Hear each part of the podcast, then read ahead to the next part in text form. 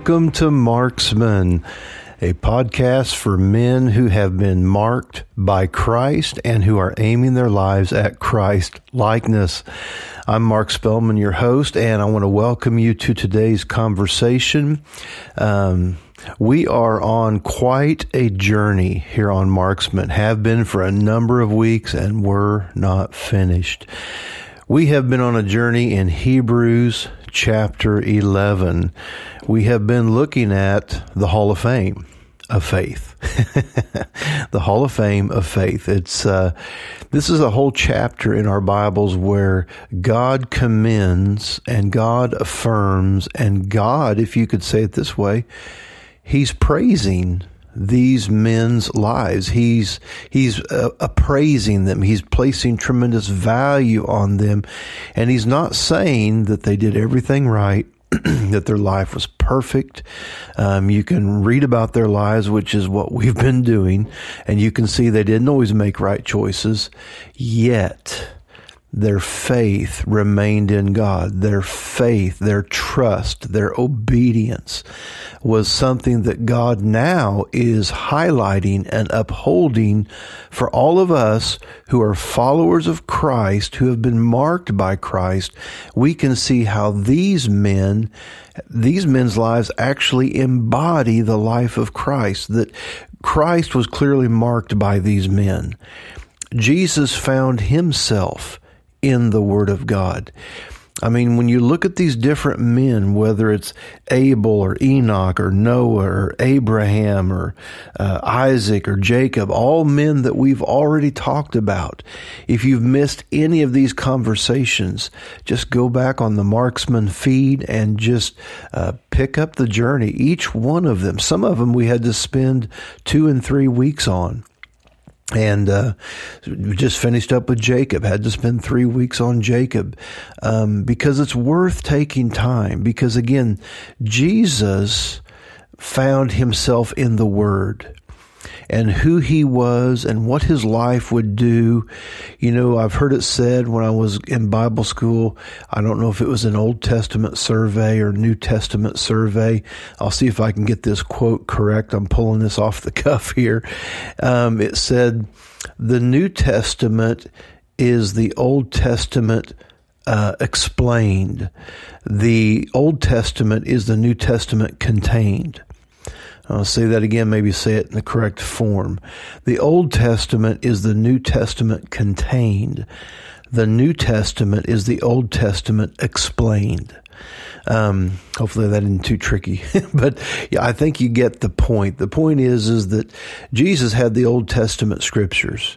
He, of course, is going to establish a new covenant and a new way of walking with God. And yet he wasn't going to violate the old covenant. He was actually, in his own words, he was going to fulfill he was going to fulfill. And so all the men, all the families, the heritage, which clearly is important to God. I mean, you have a couple locations where extreme detail is given to the, the genealogy. And how many times do you see in the Old Testament when they talk about uh, a certain man doing something, they say he was the son of this person, and they were the son of this person, they were the son of this person. So, genealogy, heritage, legacy is so important to God. In fact, He's called the God of Abraham, Isaac, and Jacob. Again, always connecting God generationally. And that's one of the things we hope you catch as a man is God's intention generationally and that it's not just about my life being a witness for Jesus Christ. It's about what I impart into the next generation and the next generation and the next generation. And you might be sitting there saying, well, I thought Jesus is coming back. We don't have much time. Okay. That may, that may likely be true. I'm, I'm, I'm a firm believer that our time is short, but that does not change God's ways. Even if when we do come back, well, there's still going to be people born in the earth. There's still going to be people born throughout the millennial. But regardless of what your end time position is, the scripture is clear. God is a God of generations. And we, we need to be sure that one of the most important things we leave uh, as an inheritance for our children and our children's children is not only lands and homes and resources and ability, but also, most importantly, they receive a heritage of faith. And again, back to what we were talking about, Jesus found himself in the Word. And so these men we're looking at, these men that we have taken weeks to just look into their lives, these men marked Jesus. They marked him. They said, they spoke something to him of who he was and who he finally uh, stepped out in at age 30 and said, as he read Isaiah 61, and he said, Today, this scripture is fulfilled in your hearing. He was the Word made flesh. So the Word that we read about in Hebrews 11, talking about all these men, about Abel, who brought that more excellent sacrifice and, and offering, and about Enoch, who walked with God and was not because he had a testimony that he pleased God. And about Noah, Noah, a man who with his family partnered with God to build an ark for the saving of his household and therefore left a witness in his generation that he was righteous and that he had found favor with God. And then, of course, Abraham, our father in the faith, a man, according to Genesis 18, God knew him that he would command his household. He would be a leader in his home, not just in his home, but in business. We talked all about that. And he would lead them in the way of the Lord. And then, of course, uh, him and his wife Sarah walking together had their first son, Isaac, son of promise, I should say, that actually he and Sarah had. And then, of course, Isaac had Jacob. And of course, here we are now talking in uh, Hebrews 11, verse 22. We're going to move into specifically talking about Joseph. And Joseph was one of the 12 sons of Jacob, one of the 12 sons of Israel. Of course, Israel was the name that Jacob received after he wrestled with God. He wrestled with that angel that night and he prevailed and, and that angel spoke a blessing over him and changed his name from Jacob, which meant supplanter or deceiver, and changed his name to Israel, Prince with God. and there's a great change in our identity when we're born again. We come out of that nature of sin, that nature of selfishness, that nature that is ruled by the darkness and the prince of the power of the air, and we come under the dominion of the kingdom of God, the kingdom of light, and the mighty Holy Spirit lives in us, and He guides us, and He instructs us. And so we just want to thank you, Holy Spirit, today that you're a part of today's conversation, that you help us. You guide every heart, each of us, further into truth, further into life, further into light, and out of every every lie, every deception, everything that we've believed that about ourselves, about God, about life that is wrong. Help us come out of every lie, every deception. Help us walk in the full light of truth. In Jesus' name. If you agree, just say amen. So be it, right? So here in Gen, I'm sorry, I keep saying Genesis, Hebrews chapter 11, it says in verse 22, by faith, Joseph, when he died, made mention of the departing of the children of Israel, and he gave commandments concerning his bones. Now, isn't that an interesting scripture?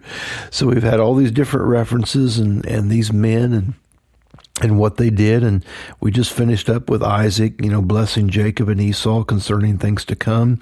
And Jacob, when he was dying, blessed both the sons of Joseph. That's Ephraim and Manasseh. and we dealt with that in our last episode. But now we're going to kind of step back, not to hit Joseph's sons, but to Joseph himself, because he spoke about the future too. And he said, when he was dying, this is a reference to Genesis 50 and verse 25. He made mention when he was dying and he leaned on his staff. Uh, I'm sorry, that's uh, Jacob. When he died, he made mention of the departing of the children of Israel and he gave commandment concerning his bones. In fact, let's just go back there. I'm going to pull it up here uh, not pull it up, but back up in my Bible, Genesis 50, very last chapter of Genesis. It's the wrap up of Genesis. Man, what a what a great read Genesis is. It's part of our our family heritage, our family legacy. But in Genesis 50, um, let's just begin in verse 22, just the last few verses of Genesis. Genesis 50 and 22, it says, and Joseph dwelt in Egypt, he and his father's house.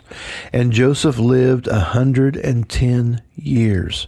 And Joseph saw Ephraim's children of the third generation, the children also of Machir, the son of Manasseh. Remember, Manasseh and Ephraim were his two children that his father Jacob blessed and brought them up upon Joseph's knee. So he he enjoyed days as a granddaddy and a great granddaddy. Amen. That beautiful. And some of you listening, you know the joy of grandchildren. You know the joy of great grandchildren. Um, those days are yet ahead of me, but I'm looking forward to them. Praise God. And it says in verse 24, and Joseph said unto his brethren, I'm dying. And God will surely visit you and bring you out of this land. They were in Egypt. Bring you out of this land unto the land which he swore to his father Abraham. Praise God. Now, this is his, you know, this would have been Joseph's great grandfather, Abraham. And God made a promise to Abraham. And how many know, even though generations have passed, God's promise is still being upheld. God's promise is still being remembered. There's certain things that, that for them to be fulfilled, they gotta they gotta work themselves out through generations. And they got to be held on for generations. That means they got to retain value. They got to retain honor from generation to generation to generation. And that's one of the most important things we do as men is we find those things that are worth passing on to our children you know, it's it's it's. I heard I saw. I guess it was a post one time. Somebody said it had a little a little cowboy and his his little boy with a cowboy hat on, and and it says, "Don't just buy for your children things you never had."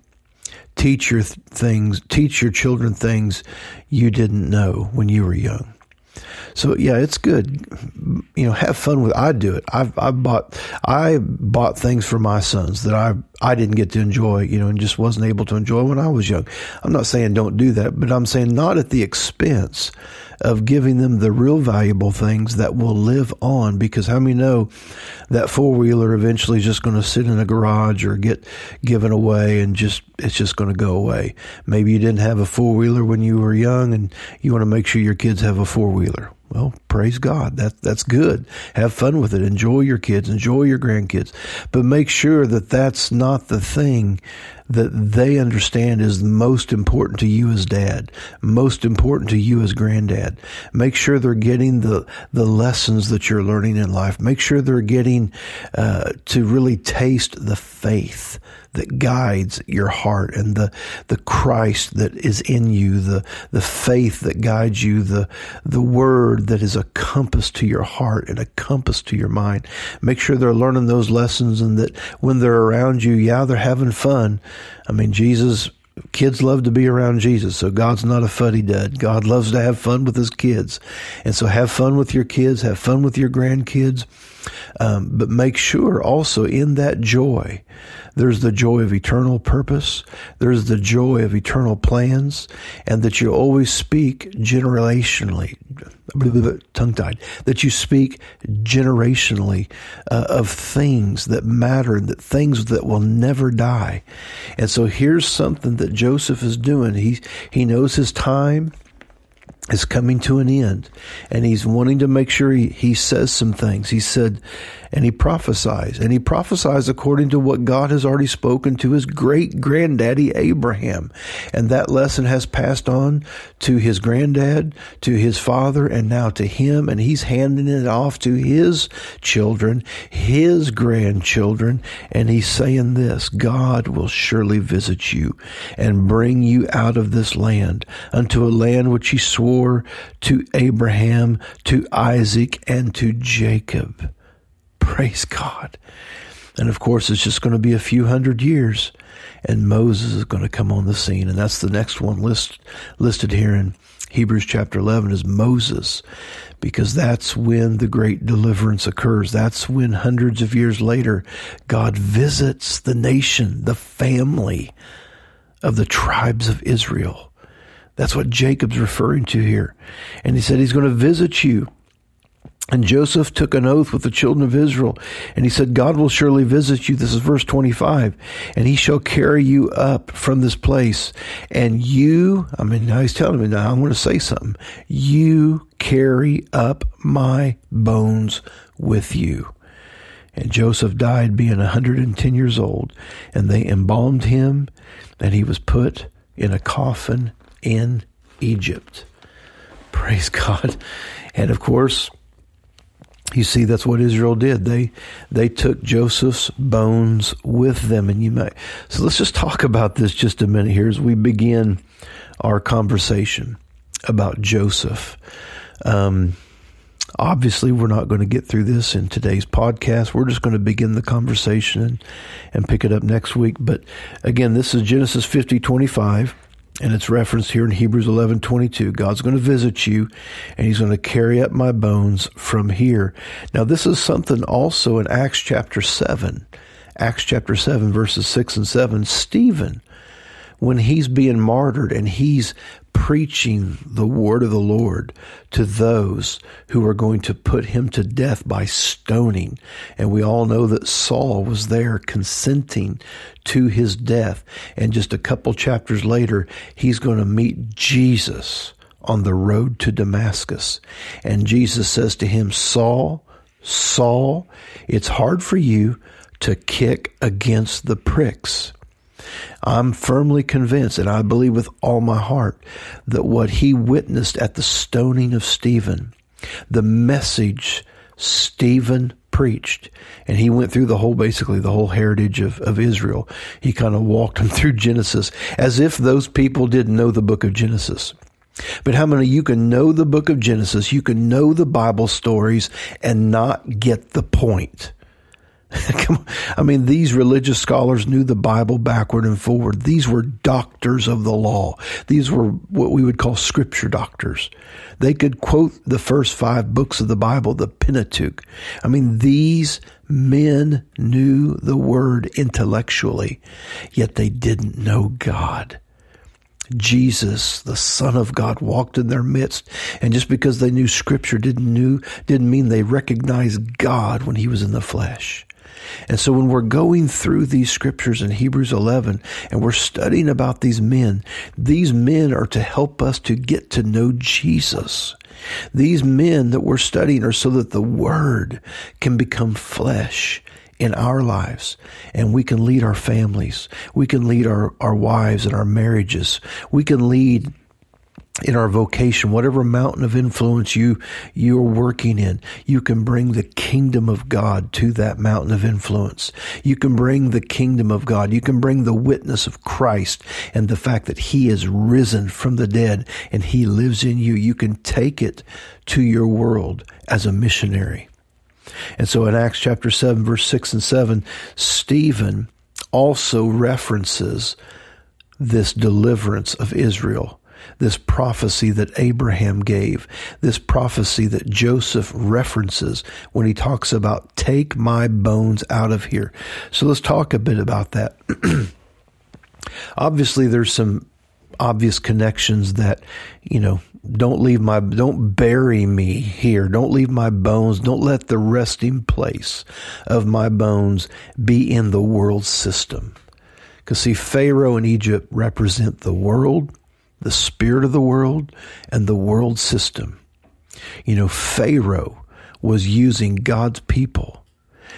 Pharaoh was using God's family and God's resources to build his kingdom. He had them making bricks and building with those bricks. He was building his own kingdom. He was building something for his name because pharaohs in those days were not just kings, they were like gods. They thought themselves to be gods. People were told that they were gods. And so here these pharaohs, these multiple pharaohs over Egypt, these pharaohs, this particular one was using the children of Israel to make bricks to build his kingdom. And the same thing is true today. The spirit of our age, the spirit of Antichrist, the spirit Satan himself, Lucifer himself, and all of his minions and all the realm of darkness, they would love nothing more than to use God's people. God, the you know, because how many know God owns us all by right of creation, even if you've not, even if you've not accepted Jesus and the testimony of Jesus, even if you're not born again, if you're a human being, you are you belong to God by right of creation. He formed you, He fashioned you. Jeremiah one says, "Before you're in your mother's womb, God knew you, God ordained you, God had a plan for you." Now you have to come to Christ. You have to be born again. Jesus said you must be born again. But I'm just saying everyone on the planet belongs to God by right of creation. Now they're not they're not his they're not fathered by him because I mean they're born into the family of darkness. That's why Jesus said you must be born again. So that's why we can belong to him by right of creation, but we have to come under the fatherhood of God through redemption and through faith in Jesus, where we can be refathered, we can be born from above, we can be born again, born anew with the incorruptible seed of the Word of God. And so here we see that Joseph um, didn't want to be buried in the world. He didn't want his bones left in the world and the world system where God was going to deliver the family of God out of that. And that's what Jesus came to do. He came to deliver us from this world system and out of the kingdom of darkness into the kingdom of light, Colossians 1 says. He came to do that. So Joseph was saying, Don't leave my bones in Egypt. Don't leave my bones in this world system. Take me out of here. Take everything that is of me out of here. So obviously that was one, you know, obvious application. But let's talk even a little bit more about bones. Bones, of course, represented, you know, where he was going to be buried, but bones also are the skeleton. They're the framework. They're the framework. Now, Israel was going to be brought into a land of promise, a covenant land prepared for them. But Joseph is saying, Take my bones with you. Don't leave my bones in Egypt. But I think it was even more than that. I think he wanted them to know, Take my skeleton with you. Take my remains with you because there's something that was forged in Joseph's life that they were going to need. Something Joseph learned. Something Joseph uh, learned as he walked with God having received a dream from God, having received favor from his own father, and yet having been persecuted by his own brothers and family, having his life thrown away, God ultimately fulfilled the dream. God ultimately fulfilled everything that was prophesied of him. And it came to pass against all the odds, against all the persecution, all the resistance, all the rejection. God's word was fulfilled in Joseph's life. And that was a message not only for Jesus, that was a message for you and I today. And so there was something about the framework of Joseph's life, the inner frame. How many you don't see your bones? If you see your bones, you got a problem. Get to the hospital immediately if you see your bones. so there's something about what Joseph had in him that the children of Israel, the generations to come of God's family were going to need in them something that his life was built on, something that held his life together. How many our skeleton holds our lives together? So there was something that was holding Joseph together when everything was going wrong. There's something that held Joseph together when everything was falling apart and it was going from worse to worse to worse. And it just, he'd get one step ahead, he'd go two steps back, three steps ahead, four steps back. And yet ultimately, because of what held him together, what was in his bones, brought him from the pit to the prison to the palace to the fulfillment of God's promise and God's vision and God's word over his life. So there's something about the bones, but also bones contain the most important building blocks. Some of the most important cells in your and my body. We've learned this in science in our in our days. They contain stem cells. Stem cells can be used to rebuild and, and reform and, and make some of the most vital cells in your body. Stem cells. But the most important stem cell is the stem cell regarding your blood, which contains your DNA. People who receive a stem cell transplant, they're actually getting the DNA from the donor. So praise God, when we are born again, we get regenerated. regenerated. Amen. We get brand new DNA. We receive the divine nature agape.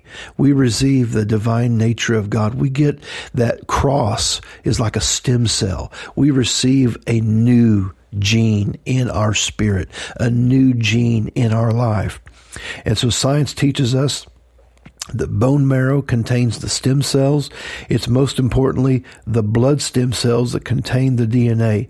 It was that which was in Joseph that the children of Israel were going to need in them to go all the way with God. And what was in Christ was going to need to be in us for us to go all the way with God. And so when he said, Take up your cross and follow me, if you've been marked by Christ and you want to aim at, at Christ likeness, then we can learn so much from the life of Joseph. And we're going to pick up the conversation in, in future podcasts, probably at least one or two more podcasts. We're going to dig into the life of Joseph because there's one, this is one of the most amazing pictures of what Jesus did. Because Jesus came to save his lost brothers. You know, the Bible says Jesus is the first begotten from the dead. Romans t- teaches us. He's the first begotten from the dead. He's the first raised among many. He wants to bring many sons to glory, many brothers. He is the first begotten.